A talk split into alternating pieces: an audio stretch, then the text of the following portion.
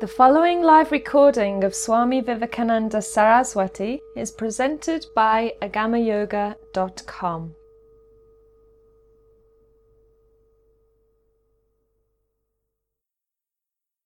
Namaste and good evening to all of you. Tonight in the satsang, I want to take advantage still of the Easter period. We are placed right now in between the two Easters, the three Easters actually that we celebrate in this school. Last Sunday we made the meditation for the Catholic and Protestant, generally called the Western Easter. And next Sunday is coming the Eastern Easter, the Easter of the Orthodox churches of Russia, Greece, and so on, as well as of the Coptic Church of Egypt and a few other churches which celebrate together with the Orthodox.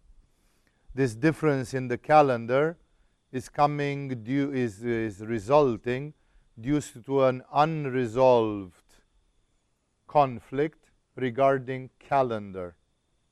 The Western Hemisphere started using faster than the eastern part of Europe the so-called Gregorian calendar until somewhere in the 15th century the both churches the whole humanity the whole Europe at least was using the Julian calendar which came from the Roman times.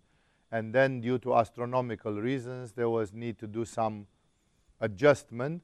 And the Catholic Church which was in the West more rationalistic more scientific and there were the dawns of the Renaissance and Galileo Galilei and the stuff like this they reverted to a more astronomical calendar which other countries did not do especially the Orthodox countries, because they had some sort of grudge with the Catholics on religious issues, they simply said, yeah, the Catholics are demonstrating once more that they believe more in Galileo Galilei than in God and in the old fashioned things, and therefore they simply refused it. It is for this reason that the Russian Revolution happened in October, and it was called Red October, the Revolution of October, but actually it was celebrated on the 7th of November because this difference of 13 days came because Russia converted to the Gregorian calendar only in 1918 or 19 after the Bolsheviks took over and they killed the Tsar and then they decided that Russia should be like all the other European countries, and they changed the calendar by decree. So due to some of these calendar things and others, which I don't want to insist, the Easter of the main religious directions is actually happening in at two different dates. Approximately once every seven years, the Easter happens simultaneously and those Easters are very rich, very powerful because the whole Christianity celebrates it at that time. Otherwise, it's like half and half or something like this. Now, here, because we are an international community and there are people coming from both directions, we are uh, celebrating both of them in terms of numbers of people celebrating it I personally, my personal evaluation, if I remember correctly from what I read, is that the Catholic and Protestant Western Easter uh, co concerns more people than the Eastern European one. So many people asked me, why don't we just focus on one of them? Because as you said, Jesus is going to answer to you anyway. So why not just simplify things and focus on one of them? there is an issue. And that issue is precisely what is called the holy light or the holy fire ceremony that is advertised on our calendar for Saturday, not Sunday, at 5 p.m., which corresponds to 12 p.m. on the time zone of Jerusalem. So it corresponds to midday time in Jerusalem. At that time, there happens, let's make it simple, an annual miracle. Many of you are living in the thing and saying all this yoga and spirituality is I have lots of doubts. And uh, I think if Jesus would be here to raise some dead or to walk on water, or if Swami would levitate 50 centimeters above his seat for 30 minutes, then I would start believing that this yoga is actually something. Because, like this, I have lots of doubts that there are lots of things which go or don't go. So, people are always of the opinion that if you'd see something paranormal or miraculous, it would increase your faith in other things, which is bizarre. It's like the brain is transferring the awe from one of those to belief in some other of those. Like ultimately, if Jesus could walk on water, this does not demonstrate that he was the Son of God. According to the yogis of India, if Jesus walked on water, it demonstrates that he had a perfect Svadhisthana chakra and 100% control over the water element, because that's what makes possible walking on water. So it doesn't demonstrate that somebody is the Son of God if somebody just has a paranormal ability. Therefore, here we are having a very weird aspect of the human psychology that people say that they want to see something to be convinced, and then it's both yes and no. It's definitely true that if Jesus walked on water and raised the dead and healed the blind and the lepers, some people are still talking about it while, and say that guy was the real thing, while some people shrug their shoulders and they say it's probably a fabrication. I don't believe because I haven't seen it with my own eyes. And many people say, even if you'd see it with your own eyes, you can go to David Blaine or David Copperfield or others like them, see them walking on water on the Thames or in swimming pools and flying through the air, and you don't know how the heck they do it. Like there are magicians today who do things such as David Copperfield crossing through the Great Wall of China, walking right through the Great Wall of China. And therefore, what I'm trying to tell here is um, there are many people who say, even if you see it, you don't know. The research on Spiritism done by William Crookes and Arthur Conan Doyle and Camille Flammarion and others revealed that many of these Spiritist mediums, four out of five, were hoaxes. They were people who tried to cheat bitterly for vested interests and still there were 20% of them who could not be caught red handed. And the question is if they were smarter than the scientists investigating them, or if they really produced paranormal phenomena. That's why this thing that people say, I would like to see paranormal phenomena, it's a very weird thing because even when you see them, the mental monkey says, yeah, but maybe there is a David Copperfield trick to this. And on the other hand, even at the time of Jesus, you know, there is, for those of you who know a little bit about the life of Jesus or saw the Mel Gibson movie called The Passion of the Christ, you know that there is the story that Jesus is accused, condemned, then he is whipped 40 times, the maximum number of lashes the Roman Empire could give, because if you went more than 40, the person would start dying, basically. And uh, Jesus got all that and then between that and crucifixion, he was hit, he was spat upon, he was mocked in various ways by all sorts of imbeciles. The story of the Christian church, maybe you don't know this, that's a tradition which is unanimous in the Orthodox and Catholic Church, is that one of the people who beat Jesus, who hit him with a fist during that mob because it was a mob. He was simply mobbed by a number of people who were subservient to the Roman administration and subservient to the Jewish priests of the time, and who agreed that this man is a blasphemer who somehow manages to do some very funny and clever tricks, but ultimately he was not from God and he was to be punished and rebuked. And among the people who believed this, one of the people who did this was the last but one person to whom Jesus gave sight. Like one of the blind people healed by Jesus, where Jesus is telling him, See that no worse than that will happen to you. Because people said, Why did this guy get blind? Because of his parents' sin or because of his own sin? And Jesus is dismissing it like this is a rubbish idea. And he says, It's not because of this or that, it's just to show the glory of God. But you guys pay attention that no worse will happen to you. And that person apparently, although healed by blindness, he got convinced by the Jewish priests that although he had been healed, he had been healed by the power of the demons. So it was not a kosher healing. It was not a good healing. And because of this, he, healed by blindness by Jesus, later, a few weeks later, hit him and spat on him and was one of the tortionists of Jesus. So what I'm saying is that people who saw miracles if their heart was hardened, it didn't do it didn't make any difference really.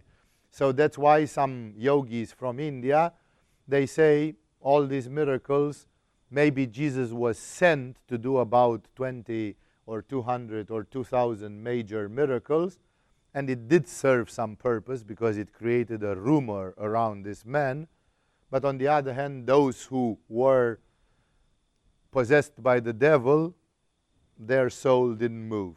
Their soul still remained imprisoned in their wicked attitude. And Jesus could have done three times more miracles, and these people would have still crucified him or mocked him or something because they thought that this man was not the real thing. That's why this thing with the miracles, it's always a very arguable issue especially among the yogis who have studied the human mind and psyche and the chakras and the levels of consciousness. And um, to make this long story short, to come back to the point where we started from, the point is that many people say that there is, that they would like to see a sort of a miracle because you hear there is a movie that uh, Virgin Mary appeared in Fatima in Portugal in 19 something. And there is another rumor that Virgin Mary appeared to Medjugorje in Croatia for a number of years, that there were some apparitions. But the whole thing was very, very difficult to put the finger on it, to like really have a sort of a scientific evidence or something. So people still remain nostalgic about this? Well, I've got good news for you.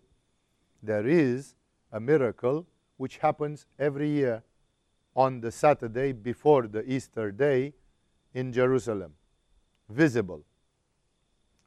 The bad news are that it's almost impossible for you to get in there because the world got rumors about it, and unless you have some excellent connections either in Israel or in the Orthodox Church of one of the Eastern European countries, you won't make it there. There are like hundreds of thousands of people who try to be in that space where about 10,000 people can be present. So allegedly, but not all 10,000 people have good vantage points, about 5,000 people actually see it, and many are so knocked out and so confused that sometimes they get into some very difficult places. I will explain, and you are going to see some videos of this. That's why I brought the video, because an image is worth a thousand words. So the first bad news is that if you really want to see it with your own eyes, you'll have to exert a lot of push. The second bad news is that because of the law of silence, which you are being told about in the first level lecture about Svadhyaya, all the informations which would potentially rock the human blockages and limitations and change the karma of everybody spectacularly, such as somebody comes and takes 10 cancer patients and in three weeks he heals all 10 of them permanently for the next 10 years under medical supervision and all that. Somebody would do that this will change the cancer industry on the face of this earth for a long period, forever, basically. And therefore, this doesn't happen because every year millions and millions of people are dying of cancer. Some of them die in unspeakable pain and suffering, which means that those many, many millions of people are paying a terrible physical karma because most probably they themselves in this life or in a previous one, they tortured people, they killed people, they did similar acts. And because of this, this karma simply cannot stop. It cannot stop because George Ohsawa says we can heal it by a rice diet. It's true that a rice diet can stop cancer in its track and sometimes even be a part of the healing process. But although George Ohsawa demonstrated it, he was condemned to prison in America and treated as a pariah. And the method exists. And the more years pass, people forget about macrobiotics and George Ohsawa. And slowly, slowly, you can be sure that if nothing miraculous happens, the method of George Ohsawa and the life story of George Ohsawa will be covered by dust and forgotten on a shelf of a library, and people will continue dying of cancer. In yoga, this is called the wall of silence. That every time when there is an apparition of aliens, a mm, paranormal phenomenon like somebody bending spoons with their eyes, a miracle, a cancer cure, it's covered. It's hushed down. There is like a scarring process. You cut yourself with a knife, and in two weeks it's closed, and it's just a scar. And in two years, you can't see that scar almost anymore. Like nature has a way of covering its tracks to keep people prisoner in Maya. Like too many miracles, too visible, would make people take spiritual and religious decisions very easily. And because of this, people are always kept in the, the people are kept in the doubt. That's why the second bad news is that although this miracle does happen every year, even if you will be present there, it's very difficult to see. There are just some glimpses, like in a trance. It's almost like you catch a few things like this, and many people miss it altogether for a variety of reasons. I remember that I've been there, I've had the grace to witness this thing twice in my life, physically being there, not by video. Of course, video today is a great thing, but most videos are really bad. It's like the people who take those videos are hit with a hammer on their head and they film all the imbecilic, stupid things instead of filming what might be relevant and a miracle. You'll see, I'll show you. And then, what basically, I remember having been there, and then when it was all over and people were in a state of chaos and confusion because it generates, as you'll see on video, it generates an extreme excitement and a very chaotic energy. Not really chaotic, but like very all over the place, rather, kind of thing and I met with another guy, you know, and uh, I was talking, we were walking shoulder to shoulder, and this guy was trying to convince me that it was all a hoax and that he had seen it with his own eyes that it was a hoax. And he had just been standing just besides me, and I'd seen exactly the same thing which he had seen. He was also one head shorter than me, so I had a bigger vantage point than him. I could see more than he saw and actually it hadn't been a hoax at all. Whatever he said was nonsense. But he could swear to me that it had been a nonsense and a cheating, and he had been just one meter away from me. Therefore, the, the second bad news is that even if you would be able to watch this thing firsthand, you would have to have a yogic concentration, like a Ajna Chakra type of Trataka, to look through it and not be fooled because the Maya is very strong and the wall of silence makes it like now you see it, now you don't. And if you didn't catch it, then you say, uh, What? This is very important to remember. This uh,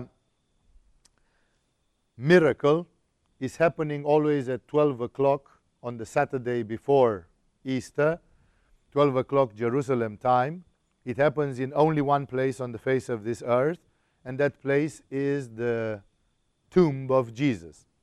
The tomb of Jesus is a little chapel which is wrapped in a bigger block of building to make it more protected. And this little chapel, which is about like, couldn't describe it, like 10 meters by or 12 meters by 8 or something like this, this little chapel is in the middle of a huge church, of another church. So it's a church in a church, which is in the old city in Jerusalem. Uh, it happens only there, and uh, one of the very controversial things is that it happens only in relationship to the Orthodox Easter. Like it never happens with the other Easter. And um, this is a politically incorrect factor because the Orthodox monks and uh, clergy and people, they use this phenomenon as one of their main arguments to demonstrate that the Catholics and later the Protestants and all the others, they have turned wrong in the year 1000 and that the Orthodox Church is the real Church of God, proof being that God gives them a great miracle every year on Easter, and the other ones don't get it, so they should repent and come back like the repentant son, like the prodigal son, and kind of rejoin the original church, which according to them would be the Orthodox Church.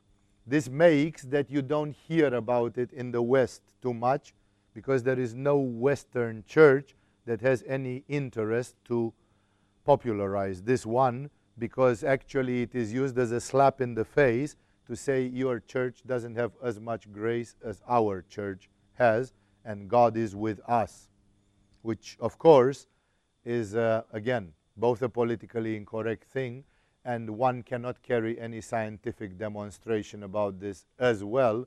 So it's a bit of a nonsense statement, but for some deeply religious people, it makes a difference.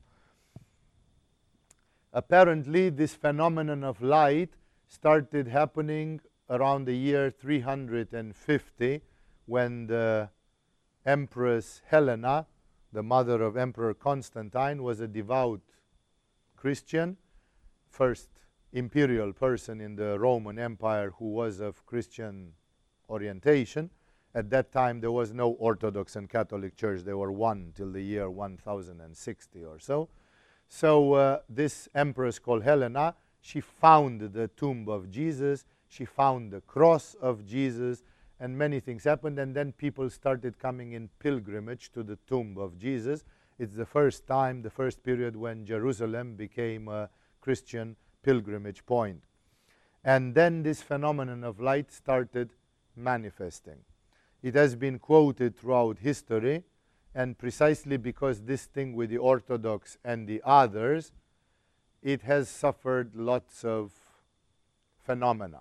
I just quote for you 2, so you can see that um, this process has undergone lots of scrutiny.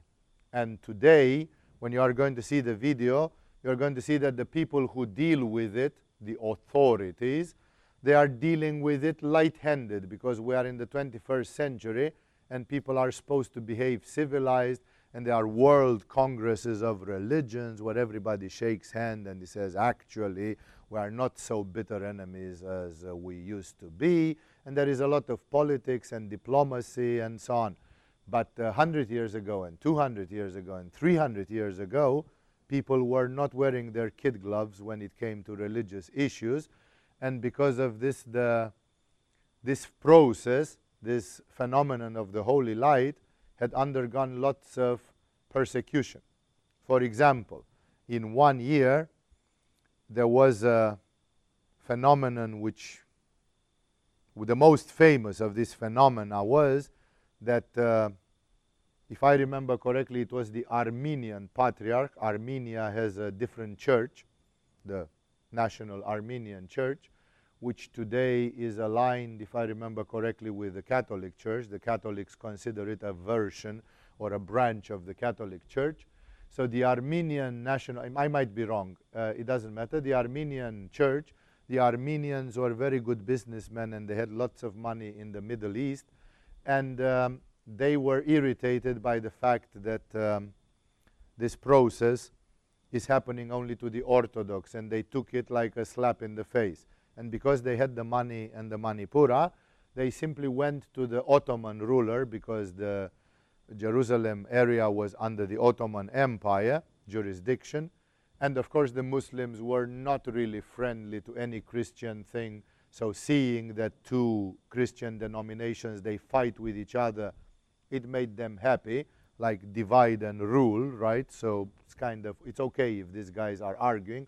We are going to support the underdog, the contender, you know, to just make the chaos as big as possible. So the Ottoman Empire, which was anyway very eager at this thing, uh, they took a lot of money from the Armenians, and the Armenian patriarch said the holy light is not coming to the Orthodox. The holy light is coming on the Saturday before Easter in that place. And because these guys have jurisdiction over this building, they claim that it comes to them. But it doesn't come to them it comes at the right time in the right place. So if we would be servicing at that very hour, it would come to us. And that would demonstrate very clearly that uh, this is not about the Orthodox Church. So the Ottoman ruler, they forbade the patriarch of the Constantinopolis, the Christian patriarch, to even enter the church, even the big church he was held by the soldiers outside at the door.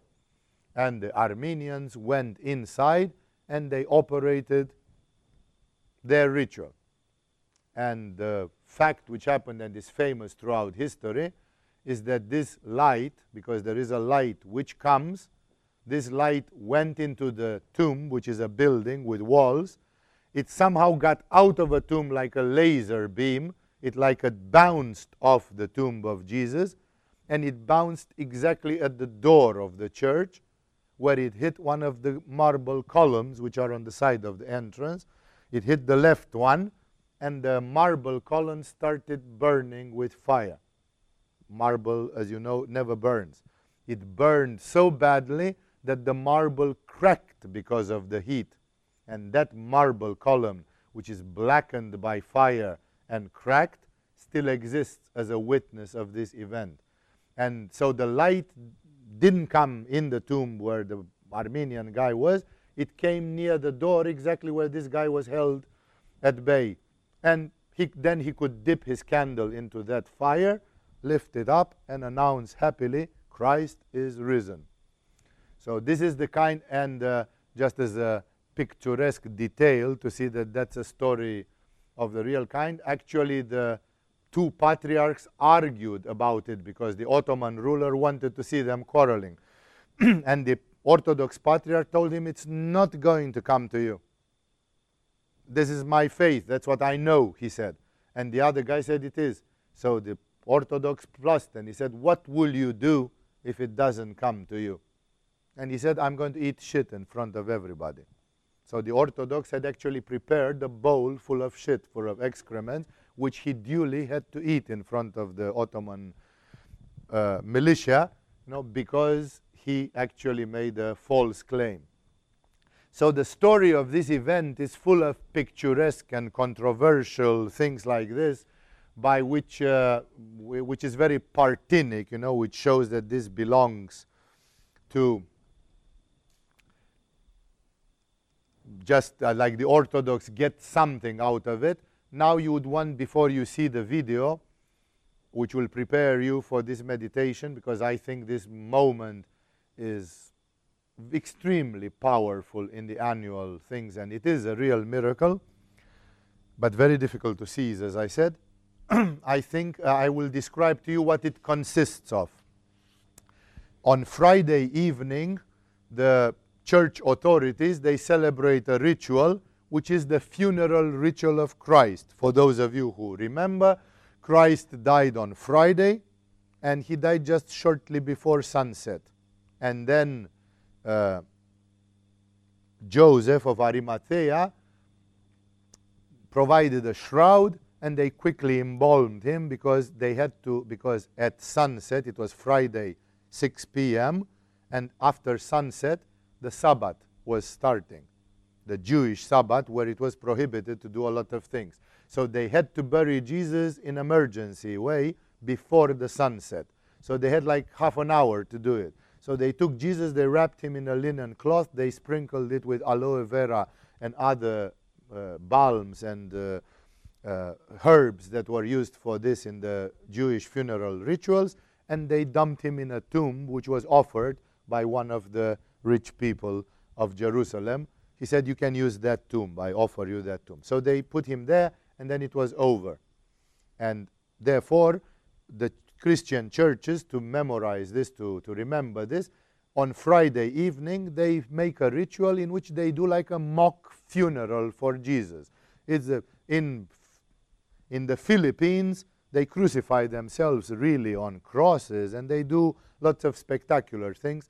Some religious communities are very colorful when it comes to this Friday, the, the, the big Friday things. So then what is happening in Jerusalem is like this they do this ritual, and then uh, representatives of three or four religions, which means one Armenian, one Jew, one Muslim, and I forgot who else. Uh, therefore, people who have no interest to condone the Christian religion, so they would like very much to demonstrate that the whole thing is a fabrication.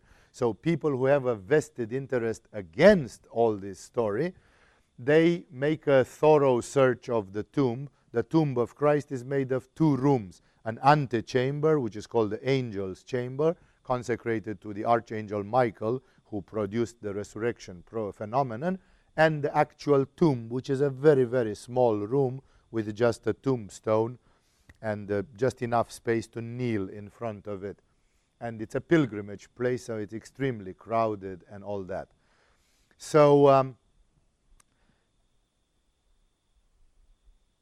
the process is that these four people they go and check thoroughly it's a very simple stone habitation so that they make sure that no fire producing instruments are in there. Like there shouldn't be anything that could produce fire in there, including fuel, phosphorus, chem weird chemicals that can ignite, and all the lights in that tomb are put off. Like even the oil lamps and everything is put off.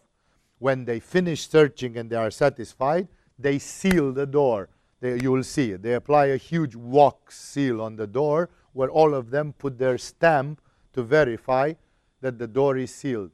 And soldiers belonging to those communities, guardsmen, are guarding the tomb to make sure that nobody breaks the seal and gets in. And then the next day, Saturday, at 12 o'clock, the Orthodox Patriarch, this means uh, in Orthodoxy is not like in in the Catholic Church. And it's not just one pope.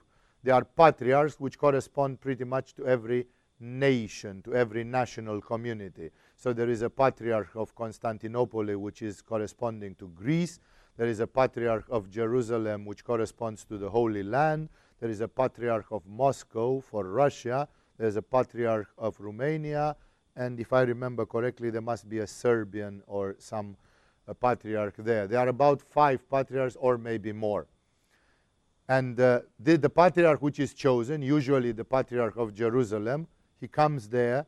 The seal is verified in front of all the witnesses, like nobody has sneaked in that tomb. That tomb is guarded by a thousand eyes, basically.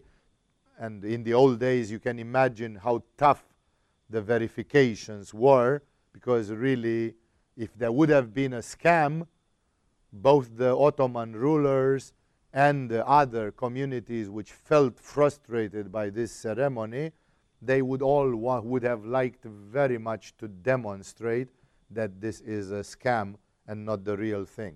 So they verify the seal, they break the seal, and then the patriarch is uh, takes off all his garments and he remains in a shirt basically and he is body checked today, this body checking is a bit more delicate. Like if any one of you wants to be cynical, would say, Oh, I read this book Papillon by Henri Charrière, and this guy who was a prisoner in Guyana, they were hiding money and all sorts of things in metallic tubes, uh, popped up their asses, you know. Is somebody checking the patriarch up his ass to make sure that he didn't hit there some matches in a little secret container?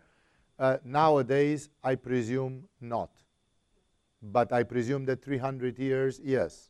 300 years ago, probably yes, because people didn't have the scruples which they have today about uh, personal dignity and stuff like this. So basically, the patriarch undergoes a total body check and then he is released inside. Inside, there is no match, no source of power.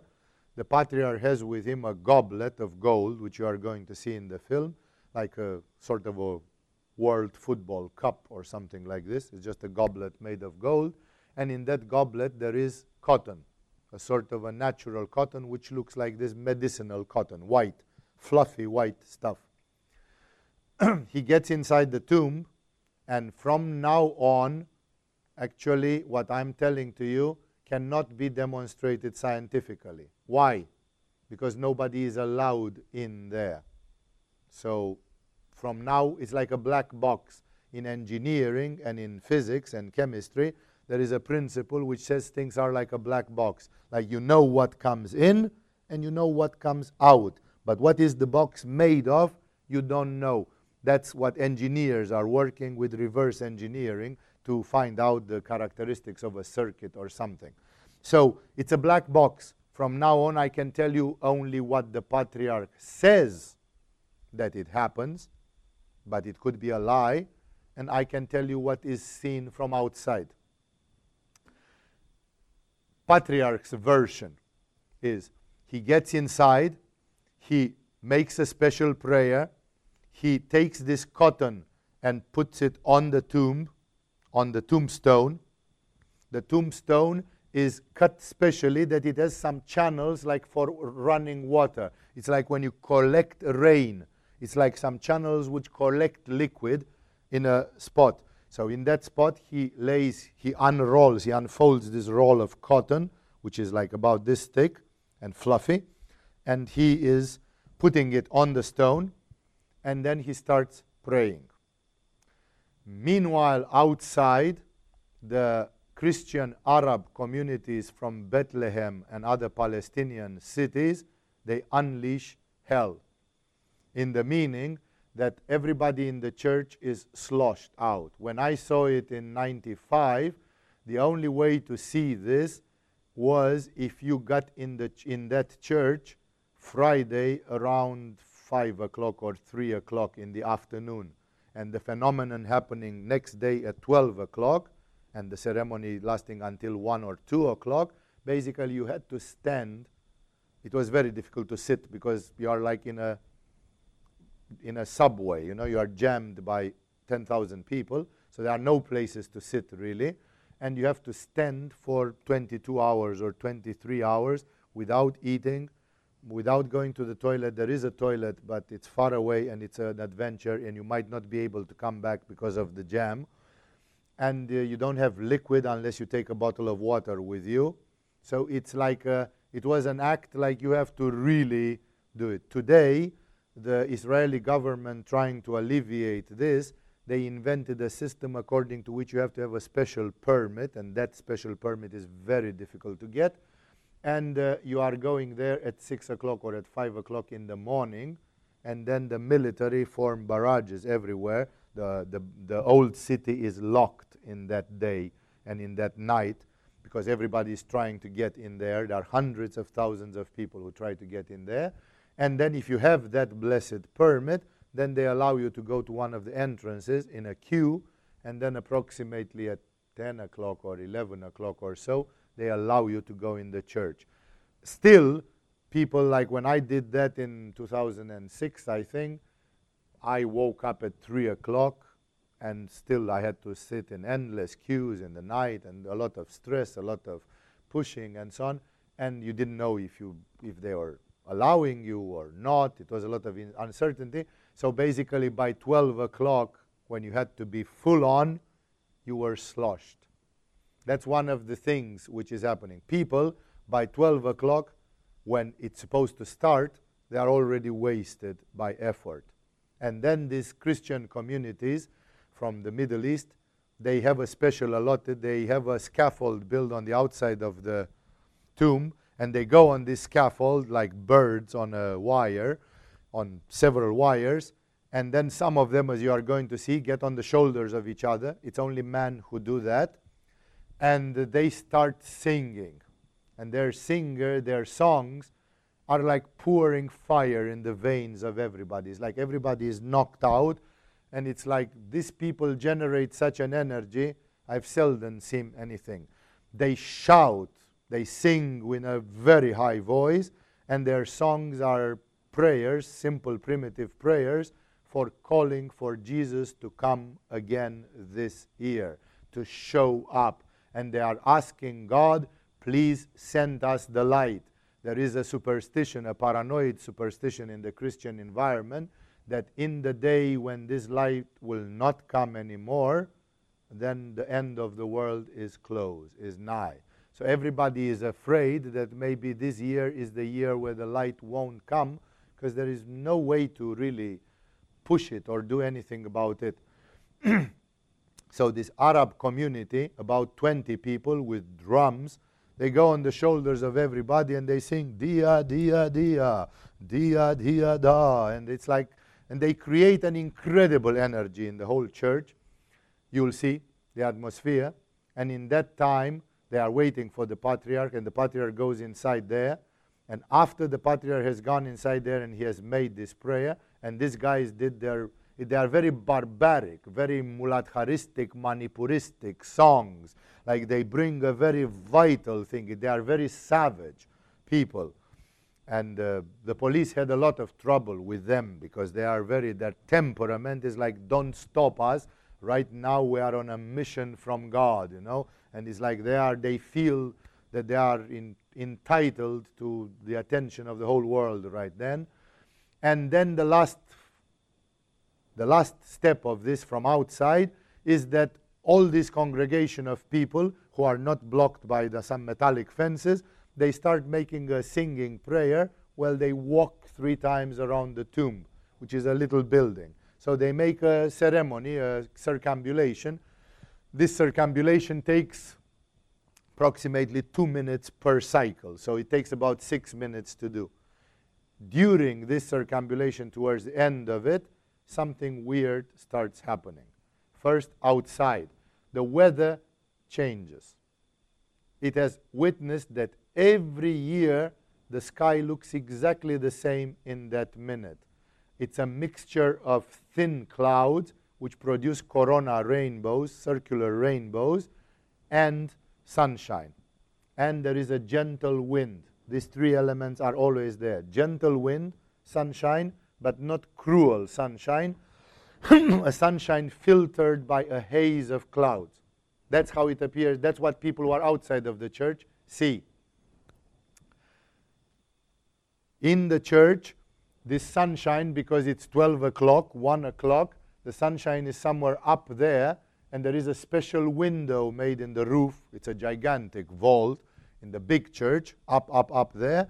And there is a window, you are going to see it filmed and through that window, like a beam of light is coming in from the sunshine. You would say, but what if there are dark rain clouds? Apparently, they have never been on that day at that hour. So it's also a meteorological miracle because you can predict how, the, if there are clouds, half an hour before, they dissipate, they disappear. And every time you just get this hazy sunshine. That light and here we are getting into the place where the witnesses differ, as you are going to see on the video. Some people see that this light is becoming hypnotic, stronger, more intense, and at some point, when some people start seeing it, the whole church, as you are going to see, starts howling. About 90% of the people in the church, they don't know why they are howling. They are howling because everybody else is howling, but they haven't seen anything special. Some people who are more observant or who do a trataka, they start seeing that something changes and there starts being a light in the air. That light has a slight bluish haze. What's happening inside, which is not demonstrable, that's what the patriarch says, says that in the moment when this light starts coming in, there basically appears a bright haze just above the tomb of Jesus, like a fog, a dense cloud of fog, which is bright and slightly bluish. And that, that fog, in approximately 30 seconds, it condenses, exactly like dewdrops in the morning, it becomes a liquid. And that liquid impregnates the cotton. And if it's somewhere else, it's collected by those channels and it makes this cotton wet. And if it's not enough, the patriarch moves the cotton on the tomb, on the tombstone, and makes it soaked in that liquid. And then he takes that wet cotton and puts it in this gold goblet. He says a prayer because there is this aureola of light in there. And when he says the prayer and he breathes on it, it bursts into flames. And then he immediately moves out to the antechamber where there are two holes on the lateral in the walls, and two people are waiting for it. And he goes to one hole and gives the light to one of them, goes to the other and gives the light to the second of them, and those people start running like desperate through the church there is a corridor left for them. It's a huge church. They start running, screaming of their lungs, Christ has risen. You know, like it has happened again. And then the patriarch comes out the door because he was alone in this. And he opens the doors and he has this burning goblet with light and he gives this light to others. And then everybody in the church takes this light. They are not satisfied with one candle and they have bunches of 33 little candles because Jesus was 33 years old when he died. And you cannot imagine what's happening in a building when 5 to 10,000 people light 33 candles, each one of them. It's like you're going to see. It becomes like unimaginable, and of course, breathing becomes a problem and so on. what is happening outside is this in the moment when this blue haze starts appearing, and apparently it goes inside the tomb inexplicably, interesting, bizarre phenomena of light happen. There start appearing lights which move around exactly like laser beams or like you'd shoot a bullet in a closed room and the bullet would bounce off the walls. Only it's beams of light. Today it's very, very difficult to see it because everybody brings flashes photo flashes. and when 5,000 people start flashing their flashes, it makes it even more difficult to see it. people who saw it 100 years ago witnessed that it was crystal clear because nobody in the church has no candle or no light. So one thing which happens, don't I don't need that. One thing which happens is that there is a mysterious light which appears many, many lights, not just one, through the church. A little bit like in Indiana Jones and the Ark, the lost Ark, you know. There's something which starts moving, and people say that's the Holy Spirit. It's a manifestation of the Holy Spirit of God. And one of the very interesting things which happens is that people, and I've seen it with my own eyes, I know it happens, people who are throughout the church from different communities, some of them around the tomb and some of them not, some of them on the first balcony, like 25 meters away, on a balcony, on a circular balcony, and some of them on the second balcony, which is really, really high up, and so on. These people, there, some of them, approximately 10 people in the church out of 10,000, their candles spontaneously burst into flames. Like you are waiting to get light, but before it gets to you, this mysterious flash thing, and suddenly you find yourself that your candle is a light without you having put a match on it or without anybody having given you light. This fire which appears, as you will see some people try to demonstrate on video, apparently for about three, four minutes, it doesn't burn. Like you can put your hand in it, you can put your face in it. It's a fire which looks like any other fire, but it doesn't burn. It doesn't have any burning effect on the human flesh or on the human being. Apparently, after three, four minutes, it decays out of that and it becomes normal fire. This fire is so valued that in Greece and some other highly religious Orthodox countries, they take this light at one o'clock or something when it appears, they put it in half an hour, it's in Tel Aviv in, an, in the airport, and with a charter jet, it is flown directly to Athens, where priests, patriarchs, politicians, and so on, they are waiting for it, and that fire will be used at midnight at the Easter ceremony throughout the main Greek churches. So this fire is considered to be the real deal because it's not a fire ignited by a human hand, it's a fire ignited by the Holy Spirit, it's a fire ignited by God. Many people see that, that candles burst into flames. Sometimes above the tomb of Jesus at the entrance, there are two oil lamps. And those oil lamps also burst into flames by themselves exactly at that minute. Exactly when people start howling, that howling lasts about two minutes. People go berserk because this light thing start happening. Some people see this light very clearly. Some people don't see it very clearly. And uh, as I told you, I was together with a guy who was ready to swear to me that he saw a nun bringing a lit candle and sneaking it to the patriarch in the chapel.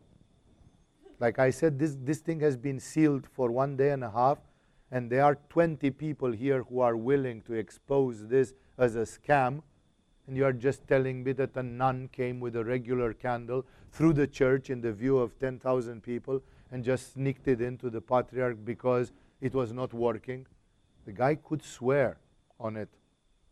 This is, uh, it was for me such an interesting exemplification of the wall of silence. Today, the, there are video cameras which are placed in vantage points and so on. What is interesting is that only in one documentary you are going to see a monk, a Greek monk, who actually managed to catch two or three such of these phenomena of light. He actually caught it on video. But there is a studio called Angelus Studio or something like this in Jerusalem who films it every year. And these guys film like they are morons. Like every year they film it, they have a permit to go in there, and they film only stupidities. I have seen their ceremony filmed for 10 years. I have recordings of 10 successive years, and in none of them they could catch even one second of the light, of this mysterious light. So then why do you film it? To film people to film the patriarch, to film the Israeli police, to film why? And I was like, that's completely uninteresting, really. The interesting thing is that there is a paranormal phenomenon where a light appears abnormally, paranormally, and it produces the phenomena which I have told to you now. That's the description of the process, and it is considered to be one of the reliable miracles of the 21st century. It happens every year, and this year it's going to happen Saturday at 5 p.m. Thai time, at 12 at noon at uh, at uh, Israel, Jerusalem time. So um, to confirm it before we go further, I don't know how much time I'll have, but because an image is worth a thousand words, there will be two videos the first clip, which is this short one called Holy Light 1, uh, this one is about 20 something minutes long. Maybe I won't play the whole of it.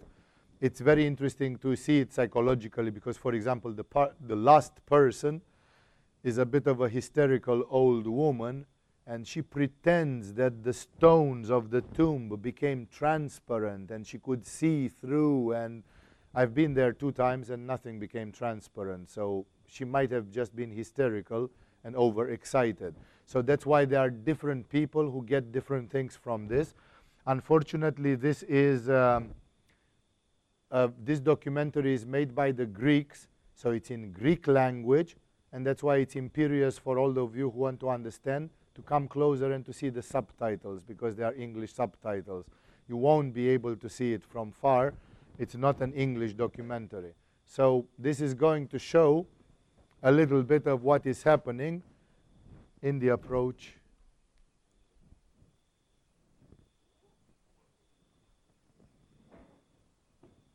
After I finish this short documentary, I'm going to tell you some, fine, uh, some final conclusion words, depending on how many minutes are left there. In this way, I prepare you for the video. Saturday at 4.30, 30 minutes of recordings, clips of 10 minutes are going to be played for those of you who never saw it, if you don't see it tonight, or if you want to get inspired. And at 5 o'clock, I come and we do a Jesus um, meditation. I will have to explain to you what's the story about the light, why this light thing is there, because there is a metaphysical, very powerful reason for that. Until then, see a broadcast done by Greek television. Because again, in Greece, this thing is really big. The prime minister is waiting at the airport for this light just a few hours after it happened in Jerusalem. It's, a, it's almost a state act. Go for it. This was a live recording of Swami Vivekananda Saraswati. For more information, visit us on agamayoga.com or go directly to agamayoga.com slash downloads.